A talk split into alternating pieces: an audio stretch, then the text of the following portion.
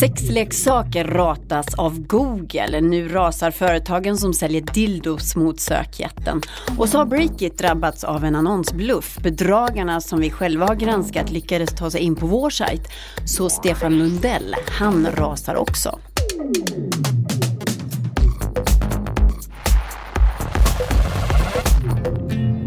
Hallå och välkomna! Efter sommaren är Breakits podd tillbaka i traditionell form. Och här är det jag som heter Katarina Andersson som pratar med Breakits reportrar och grundare om det nya näringslivet. Men innan vi släpper på redaktionen, här kommer några korta nyheter. Kristina Stenbeck har gott om pengar att satsa i startups och i sommar så har hon spridit pengarna omkring sig. Tidigare har hon investerat i parfymtjänsten Sniff och den senaste veckan har vi fått veta att hon satsar på både Cali Roots som säljer sneakers och streetwear och Morjas som satsar på exklusiva herrskor. När det går bra så går det riktigt bra och för Alexander Schulman så gör det just det. Poddstjärnan och krönikören tog ut en lön på 6 miljoner kronor från sitt företag förra året och gjorde en utdelning på 2 miljoner. Så Schulman går ingen nöd på. Men det är inte bara poddstjärnor som är duktiga på affärer. Även nöjesparker kan göra riktiga klipp. Göteborgs stolthet Liseberg köpte 1984 tio stycken aktier i det inte helt obekanta bolaget Disney. Priset för aktieposten då var 280 kronor och nu säljer Liseberg sina Disney-aktier och cashar in en rejäl vinst för nu är aktierna nämligen värda hela 614 000 kronor. Du, eh, nu ska vi se här. Ska jag säga mästerproducent? Ja, men bara du inte säger dum-Jon. Nej, nej, jag lovar. Snart så kommer Jon Wahlqvist hit till podden för att sammanfatta sommarens viktigaste nyheter. Tove Boström ska prata om ilskan mot Google i sexleksaksbranschen och så Stefan Lundell som ska prata om annonsbluffen på Breakits egen sajt. Så stanna kvar. Hejsan Camilla Björkman på Breakit här som står med Stefan Lundell och ska prata om veckans sponsor Atea som faktiskt är med och sponsrar podden hela året. Jajamän, Atea är Nordens största leverantör av IT-utrustning men hjälper också gärna sina partners med att bli mer hållbara. Du Camilla har ju under dina år på Breakit och säkert på andra arbetsplatser antar jag sett en hel del lådor, bokhyllor och hela förråd fyllda med IT-utrustning som byts ut och nu bara ligger och samlar damm, eller hur? Mm, det kan man säga. Datorer, skärmar, mobiler, routrar och sladdar. Massa sladdar. Det är, det är bland det värsta jag vet. Vet du det Stefan? Nej, du får lära mig nytt om det varje dag här men ja. det kan man nästan misstänka att du hatar sladdar. Och där har ju faktiskt Atea en tjänst som heter eh, Go IT Loop. Och i korthet går Go IT Loop, den här produkten, eh, ut på att du samlar ihop all IT-utrustning ditt företag vill bli av med. Sen kommer Atea och hämtar upp allt, hur skönt som helst. De driver också initiativet 100%-klubben, där de utmanar alla verksamheter till att återanvända eller återvinna. 100% av eh, all elektronik som man försöker återvinna. Det ger dessutom stöd som hjälper dem att komma dit, den här 100-procentiga återvinningen. Det här låter grymt, jag ska ringa direkt. Vill du veta mer om hur Atea kan hjälpa ditt företag med IT-utrustning så gå in på atea.se. Tack Atea för att ni sponsrar vår podd. Ja, snart så ska vi prata sexleksaker och annonsbluffar här i Breakits podcast. Men först måste vi ju sammanfatta hela den långa sommaren när vi har kört andra typer av poddar än den här typen av nyhetspodd som vi gör nu. Hej Jon Wahlqvist, eh, mästerredaktör på eh, Breakits podcast. Hej! Du, eh, jag har gett dig uppdrag att sammanfatta sommaren. För den som inte riktigt har hängt med, kanske haft semester, legat i, i hängmattan och sådär. Precis som vi har gjort, eller jag har gjort i alla fall. Jag har inte legat i någon jävla hängmatta, men ändå. Mm. Eh, det, jag ska inte riktigt berätta om min semester, det är kanske inte därför du bad mig komma hit. Nej, sommarprata här nu om sommarens eh, nyheter som stack ut. En ja, litet svep sådär bara. Ett litet kort svep. Recap. Eh, man kan säga så här, den liksom största hårda nyheten som har kommit, det är väl egentligen eh, Klarna som har gjort en ny emission Vad betyder in, det? Alltså att man har fyllt på med pengar i kassan? Precis, så kan man säga. Mm. De har plockat in hela 4,4 miljarder kronor. Miljarder? Mm, det är mycket pengar. Vet du. Till en ny monstervärdering brukar vi kalla det när det är massa pengar. 53 miljarder är den svenska fintech-jätten värd numera. Mm. Grattis till Klarna där då. Ja, precis. Och då kan man ju säga att eh, den senaste värderingen innan det skrev om i början på mars i år. Då var den 32 miljarder. Så eh, bra sommar för Sebastian Siemiatkowski kan man säga. Det går väldigt snabbt här. Det går väldigt snabbt. Och de här nya pengarna de använder då, eller de plockar in nu, de eh, ska användas till deras USA-satsning. Mm. Den eh, tuffar på. Den. Mm. Eh, men sen ryktas det ju alltid om börsen med Klarna. Just det. Och Så det kanske blir nästa stora skräll då när det gäller Klarna. ja, precis, eller skräll och skräll. I en intervju med Financial Times så sa ju Klarnas vd Sebastian Siemiatkowski att eh, han tror definitivt att det kommer hända. Ja, Alltså men när det händer Jon, då kommer ja, skrällen. absolut. Men eh, ja, du förstår vad jag menar. Ja, Det, ja. det ligger i korten kan man säga. Har det hänt något mer i sommar då, som du tycker är värt att lyfta? Ja, men alltså jag vet att en del tycker att vi pratar lite väl mycket om Isabella Lövengrip, både på vår sajt och i vår podd kanske. Mm. Men det är ändå intressant att hon nu lämnar Nordic Tech House, den här startupfabriken som har varit med och drar igång här i, i Stockholm. Eh, och eh, hon lämnar ju också Sverige då, i alla fall på deltid verkar som, ska hon bo i New York. Varför är det intressant att hon lämnar Nordic Tech House? Därför att det är ju ett av hennes liksom, största satsningar här i Stockholm och eh, det är ett tydligt tecken på liksom, att hon skiftar fokus på något Mm. sätt i sitt eh, affärsimperium. Bara att hon skiftar fokus eller ett tecken på att det inte går så bra för henne? Ja, det går ju ganska bra för Nordic Tech House, det skrev vi om här, eh, här om veckan också när vi gick igenom hennes bolag. Att, Eh, det är många som har pratat om det som ett luftslott liksom. men eh, när vi eh, gick igenom bolagens årsredovisningar så det går ju ganska, speciellt Nordic Tech House går ju bra och det här kosmetikbolaget som man har som en Löwengrip Beauty heter det väl. Mm. Men Isabella Lövengrips liv och affärer over there i USA, det kommer vi fortsätta följa såklart. Absolut, hon har ju sagt att hon ska bli världens mäktigaste affärskvinna. Mm, en kaxig ambition. Eh, alla goda ting är tre, så du har väl en tredje bra nyhet som man inte ska ha missat från sommaren. Ja, det kanske man har missat. Det har ju varit mycket konkurser nu den senaste tiden får man säga. Vi har skrivit om ganska många. Eh, sommarens största konkurs är faktiskt ett eh, techbolag, Centerio, ett Linköpingsbolag. Som har plockat in eh, massa pengar, 200 miljo- miljoner. Vad sysslar de med? De gör ett slags operativsystem för smart-tv-boxar. Vad betyder det att det har varit många konkurser på sistone? Jag vet att på sajten så är de här artiklarna väldigt populära. Alltså folk gillar eller är väldigt intresserade av, kanske man ska säga, konkurser.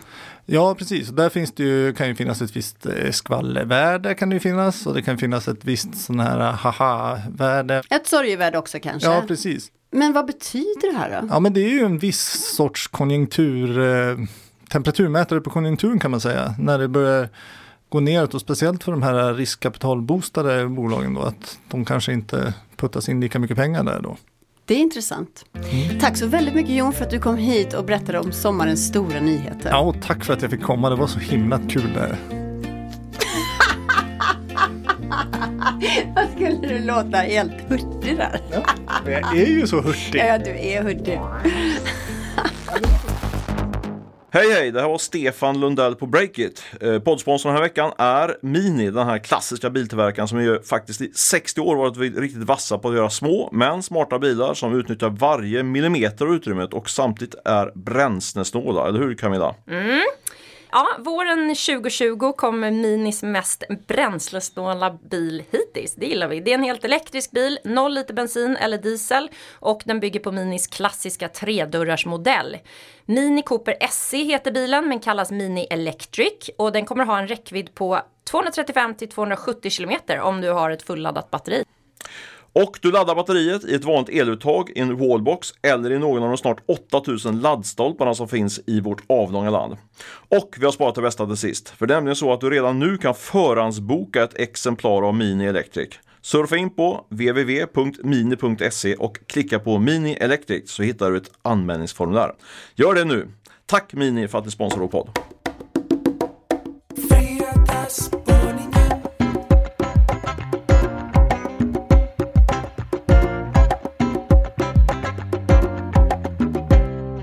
Konkurrensen där ute om vår sexuella njutning är stenhård. Men nu så har Google gjort det svårt för dildos och vibratorer att synas i söket. Och företagen som säljer sexleksaker har surnat till ordentligt. Tove Boström, vi har ju aldrig pratat om dildoindustrin här i podden. Så det är jättekul att du är här och ska göra just det. Jo men det känns jättekul, nytt spännande ämne. Mm. Och vad är det som har hänt då? Lite bakgrund till att börja med är ju att eh, just eh, sexleksaker är ju en superhet marknad som omsätter hundratals miljarder globalt. Eh, sen får vi också se att det är lite av den perfekta e-handelsprodukten eftersom folk kan tycka att det är lite pinsamt att handla en dildo eller så och gå in i en affär och köpa den. Så då är det ju ganska perfekt att du kan klicka hem den på nätet. Ja, enkelt och bra. Så konkurrensen är ganska stenhård då eh, om vår njutning. Eh, och det finns ju både svenska och utländska sajter som vill att vi ska klicka in hos dem och shoppa loss. Och därför är det såklart superviktigt att eh, de här bolagen hamnar högt upp i Googles eh, sökfunktion när folk googlar på dildo eller vibrator eller vad det nu kan vara man söker på. Men nu har det alltså hänt någonting som får de här sajterna, försäljarna av sexleksaker att svettas rejält. Eftersom de plötsligt har sparkats ner i Googles superviktiga söklista, eller hur? Exakt. Vi har pratat med flera större svenska sajter som säljer sexleksaker eh, som har berättat att de började falla som stenar på Google i, i mitten av juli. Alltså då listan med förslag som du får upp när du googlar på vissa ord, som alltså inte är betalda annonser utan så kallade organiska sökträffar. Eh, så från att vara på första sidan och så att säga ägt vissa sökord då så har de här eh, sidorna sett sig rasa tillsammans med vissa konkurrenter och istället så kanske de befinner sig på sida 6 eller 7 på Google. Och de som har puttat ner dem då är exempelvis apotek, sajter som CDON eller varuhus som Åhléns. Och det här innebär ju att färre köpare hittar till de här sajterna så det är lätt att förstå varför de börjar slita sig i håret och blir lite stressade. Och vad beror det här på då, att Google har sparkat ner dem? Ja, vissa, exempelvis en eh, SEO-expert som vi har pratat med, menar att det här kan vara ett resultat av en större uppdatering som Google har genomfört i början av sommaren.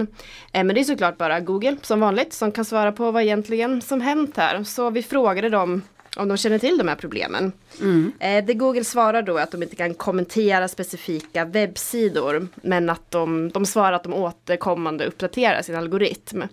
Eh, men, men du fick inget klart svar alltså, på vad det handlar om? Alltså de, de är lite bra på att lämna så att säga icke-svar. Jag kan läsa upp vad de sa bland annat. Har du fått ett mail alltså? Ja, det var ofta mail. Ja. Eh, vårt råd är att alltid hålla webbsidor uppdaterade med användaren i åtanke. När webben utvecklas och behov och förväntningar hos användaren utvecklas gör även vår algoritm det för att reflektera detta. Mm, lite svårtolkat va? Precis. Det är lite svårtolkat. Men eh, det här är ju knappast den första gången som Google skruvar om algoritmerna på ett sätt som slår mot e-handlare och andra aktörer som, som vill nå ut då på Google. Mm. Eh, de har väldigt mycket makt och det finns väl egentligen inte så mycket annat att göra än att dansa efter deras pipa. Men vad får det här då för konsekvenser för de här stackars sexleksaksförsäljarna om de inte klarar av att knäcka koden så att säga och förstå varför de har sjunkit i söket? Ja, tuffa konsekvenser enligt vissa handlare som berättar att de redan sett en minskning i antalet ordrar då till följd av att det de menar då är beror på att köparen inte hittar till dem.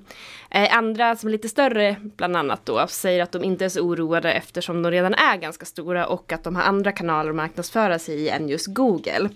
Men om det här är den nya verkligheten så är det väl egentligen bara att punga ut för de sexleksaksförsäljare som vill synas. Alltså betala för att köpa annonser och synas på Google. Mm. Men jag tänker så här, om man är ute efter en dildo eller en vibrator så har man ju ett, eh, ett mål med det. Man vill alltså få sexuell njutning, kanske en härlig orgasm. Och ger man sig verkligen så lätt då? Att man inte fortsätter och söker och scrollar ner sju sajter för att få tag i den där. Jo, det återstår väl att se. Men jag tänker också om jag, om jag skulle gå in och googla, jag kanske inte riktigt vet, vet vad jag söker och sen får man ju upp sajter som Åhléns eller kanske andra mindre aktörer som inte blivit flaggade. Då kanske man, man tar första bästa. Jag vet inte riktigt. Tove, du följer väl utvecklingen här när det gäller sexleksaker? Och du är välkommen tillbaka nästa gång. Tack så mycket. Tack så mycket. Hallå, då! Stefan Lundell på Breakit här. Den här veckan är Miss Hosting tillbaka som poddsponsor. Ett kärt bolag som varit med i Breakit sedan dag ett faktiskt. Är du, far, är du i farten att starta en sajt eller kanske skaffa ett nytt domännamn, då är det experterna på Miss Hosting som du ska ta hjälp av. Vad det gäller just domännamn drar Miss Hosting igång en kampanj den 19 augusti då du kan köpa en .se-domän för ett helt år för bara 5 spänn. Och eftersom 2020 är ett skottår så blir priserna extra förmånliga om du slår ut dem på 366 dagar. Har du tänkt på det? Bra att veta för alla flitiga och sparsamma entreprenörer som lyssnar nu hoppas jag. Miss Hosting har just nu dessutom bra priser på webbhotell från 9 kronor i månaden. Vill du läsa mer om de här erbjudandena om .se-domäner eller webbhotell så går du in på www.misshosting.se. Tack Miss Hosting för att ni sponsrar vår podd.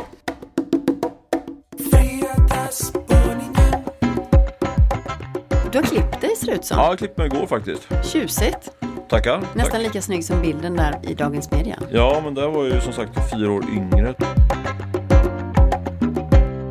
Då så, jag har beordrat in Breakits grundare Stefan Lundell här i studion. Hur är läget Stefan? Ja, det är bra bra. Man eh, lyder ju order när man blir beordrad in i studion och eh, det blir kul att podda med dig. Det var ju ett tag sedan. Det har ju varit några sommar, sommarledighet nu för mig i alla fall. Även för dig va? Känns bra att ha dig tillbaka. Ja, tack. Men du, du har ju hängts ut i branschmedia i veckan på stor bild, något yngre upplaga av dig själv. Vi tyckte att du såg väldigt snygg ut. Härligt. Men vad var det som hände där? Ja, förutom att jag var väldigt nöjd med att de tog en gammal bild så, så jag inte såg så plufsig och gammal ut så, eh, så handlade det där eh, om eh, vi, vi har gjort en granskning utav eh, av eh, bluffannonser på Facebook. Och eh, nu har de där bluffannonserna letats ut i eh, vanliga cyberspace. Och har faktiskt vi själva drabbats utav eh, de här bluffannonserna. Så då gjorde Dagens Media eh, pikt och på, på, inte påhittigt men vad säger pikt helt enkelt eh, uppmärksammade det att vi, vi som själva liksom så att säga hade granskat det här nu blev, själva blev eh, lite, lite halvblåsta. Mm, det är Eh. en ganska märkligt fiss på den här historien. Men eh, först måste man ju reda ut helt och hållet, vad handlar det här om med de här bluffannonserna? Mm. Nej men så här är det, alltså det har dykt upp de senaste månaderna eh, annonser som ser ut som artiklar på, till att börja med då på, på Facebook. Och de här artiklarnas budskap har varit, eh, har man, man använt av kändisar och eh, framförallt är det, är det programledaren Filip Hammar som blivit utsatt för det här. Eh, och då är det en, en, som det ser ut då, en intervju med Filip Hammar i Skavlan i talkshowen. Där Filip Hammar pratar om hur han eh, blir oerhört rik på bitcoin. En Eh, bluffartikel alltså? Ja men precis, och tanken är ju att man ska, man får det här sitt föde, tror att det där är någonting som, som stämmer, man klickar på det. Eh, och det gjorde min, gjorde min kollega här på, på redaktionen, Erik Wisterberg, han klickar på annonsen och eh, eh, knappar då in, då får han då upp, uppgifter, hör av, knappar in några uppgifter här och så hör vi av oss och de hörde av sig, det var en, en eh, engelsktalande man som hörde av sig efter bara typ, typ 20 sekunder någonting efter la in sitt mobilnummer här, eh, Erik. Och det som sker då det är att man blir uppringd då utav en försäljare som säger att eh, ladda bara ner den här programvaran så kan du bli väldigt rik snart inom, inom, på bitcoins. Men det, det som sker är också att man skickar ut sitt, eh, man tvingas då lämna ut sitt eh, bankkontonummer och så försvinner pengar och så är man blåst. Man kan ju tycka så här, ska man, eh, det, det fattar man väl att, att det här är en, en bluffannons och sådär. Och tittar man noga och funderar lite grann så, så tror jag att de flesta inser att det här är nog ingenting man ska gå vidare på. Men det är faktiskt eh, hundratals svenskar då som har polisanmält eh, det, här, det här och de har förlorat eh, flera tusen kronor per person. Då. Så det är, det är ganska allvarligt får man säga. Ja, och det har vi också skrivit om. Vi har tagit upp offren för de här bluffarna Mm. i breaket tidigare. Men det som har skett nu då det är att de här bluffannonserna har gått vidare från Facebook och eh, in i ett eh, annonssystem, eller flera annonssystem. Eh, som, och så dyker de här annonserna upp på till exempel Breaker men också på Dagens Nyheter och flera andra stora svenska sajter. Mm, det är sådana här annonser då som, som är automatiserade, som man inte kan välja då som publicist. Utan Mm. de hamnar bara på Breakit site till exempel och det var det som hände. Ja men precis, det finns ju, när vi säljer annonser på, på Breakit så säljer vi det dels själva via vårt säljbolag men så finns det också något som heter programmatiska annonser. Det är, det är en stor, flera stora gigantiska annonsbörser där, du- där du kan gå in och säga att jag vill köpa eh, eh, följare eller köpa kontakter med till exempel män i åldern 20 till 35. Mm. Och eh, du vet inte vilka sajter som de här annonserna hamnar på. Men det kan hamna bland annat på Breakit då. Eh, och det som de här bluffarna gör är att de då, då matar de in den här, de här typen av bluffannonser och sen slinker de igenom det här systemet. Kontrollsystemet är helt enkelt för dåligt, precis som det är på Facebook. Mm. Eh, och eh, det vi försöker göra det är liksom att eh, lite grann så här handjaga in och, eh, och stänga av de här. Men, men, det, men det rullar in liksom från början så, så är det svårt att stoppa dem i och med att det är liksom automatiserade system det här. Men hur reagerar du på den här annonsen? Var det du själv som såg den? Alltså Filip Hammar i en annons på Breakit? Mm. Nej men vi såg vi, vi sitter ju och följer sajten hela tiden och vi, ja, jag reagerar väldigt negativt får man säga och lite upprört för jag menar, det där är ju verkligen något som, som man eh, som publicist inte vill att det ska släppas igenom. Vi är ju, vi är ju ja, delvis får man säga ansvariga för allting som, eller vi är ansvariga för allting som kommer ut på sajten och eh, jag vill ju inte att eh, några av våra läsare ska förlora pengar helt enkelt och det blir ju liksom också känns väldigt oseriöst. Det, alltså, det smutsar ju ner så att säga den redaktionella miljön också när det dyker upp den typen av annonser. Mm. Så det vi gör när vi ser det här det är ju att rapportera det direkt och så plockas annonsen bort. Men problemet är ju att det, det, det formligen, internet formligen dränks av de här, den här typen av annonser just nu. Så det är ju jättesvårt att, att stoppa det helt enkelt. Men det här är ju ett jätteproblem för publicister och eh, ansvaret då hos de som driver det här företaget, alltså med automatiserade annonser, vad säger de? Ja, men de säger att de, det som sker är att vi som publicister eh, reagerar väldigt starkt och, sen så, och så att säga, skriker på vår leverantör som i sin tur då skriker på, på, de här teknikleverantörerna av de här eh, stora programmatiska annonsbörserna. Så det som sker just nu är att de jobbar frenetiskt för att, för att sätta in eh, spärrar för den här typen av annonser. Och det, det jag tror kommer ske är att man, eh, för det är svårt att automatisera det här, eh, i alla fall på kort tid, alltså att plocka bort de som är oseriösa. Så jag tror att man kommer vända på det och att man kommer lista de annonsörerna som är seriösa, som går via seriösa stora mediebyråer här i Sverige. Så de kommer komma igenom och för de andra blir det stopp då helt enkelt. Så det, effekten kommer bli att det blir stopp för en del eh, seriösa annonsörer också. Eh, men det får man, får man helt enkelt leva med och de kommer de kan ju komma in i systemet eh, eh, genom att liksom kontakta de här annonsbörserna och sådär. Men, men, men, jag tror att eh, vägen framåt är helt enkelt att man, man listar de seriösa annonsörerna och så slipper man då de här oseriösa annonsörerna. Men det kommer ta en tid. Så jag, framöver, vi kommer nog få räkna med tyvärr med att de här annonserna dyker upp eh, under ett par veckor till. Mm. Men du litar på att det kommer lösa sig så småningom alltså? Ja men det är jag faktiskt rätt säker på. Eh, jag tror att Facebook har en eh, betydligt större utmaning för där är det så otroliga kvantiteter av inlägg som kommer in eh, varje sekund. Liksom. Så jag tror att de, de kommer ha en väldigt stor utmaning Eh, och skapa system som, eh, som stoppar det här. Eh, om man förutsätter att man ska ha det här typen av automatiserade system. Det, det man kan ju stoppa det med det är om man förhandsgranskar det här med, alltså människor sitter och kollar annonserna hela tiden. Men då blir det alldeles för dyrt, eh, vilket aktieägarna i Facebook inte kommer gilla. Så därför tror jag att det aldrig kommer ske. Utan det, jag tror att man på Facebook kommer de få väldigt svårt att stoppa det här på, även på sikt. Men då undrar jag, den här oviljan att använda människor för att göra bedömningar. Alltså den har ju slagit tillbaka gång efter gång. Så när är det dags? Alltså på något sätt du säger så här, aktieägarna kommer inte gilla det här, det går inte att göra på det här sättet. Men affären förstörs ju om det inte finns något förtroende för den. Ja, jag, om, vi nu håller oss till just uh, foka på Facebook så tror jag att det är lite grann en en tickande bomb där. För jag menar, eh, eh man kan inte vara ansvarig för en plattform som, som sprider, ja, tidigare då, eh, väldigt, eh, har ju, tidigare har man ju spridit mycket alltså budskap som påverkar politiken på olika sätt men också här då kommersiella budskap som är, som är rent ut sagt kriminella. Eh, jag menar, det, så jag tror att det där är en fråga som man får lyfta upp och, på politisk nivå. Liksom. Eh, jag tycker det är superintressant att följa den här debatten i, USA kring när man pratar om att man kanske ska, eh, och det hänger ju hänger ihop lite grann med det här att man ska, att man ska eh, splittra upp de här stora tech-monopolisterna egentligen då. Precis som man gjorde på 2030-talet var det med de här stora olje bensinbolagen. Det tror jag kanske på, på sikt kan bli en följd av det här. Tack så mycket för att du kom hit och berättade Stefan Lundell. Tack så mycket.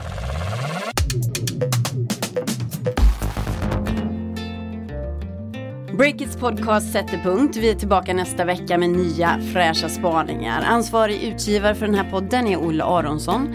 Jon Wahlqvist är poddredaktör och jag som har klippt och mixat podden den här veckan heter Katarina Andersson. Hej då!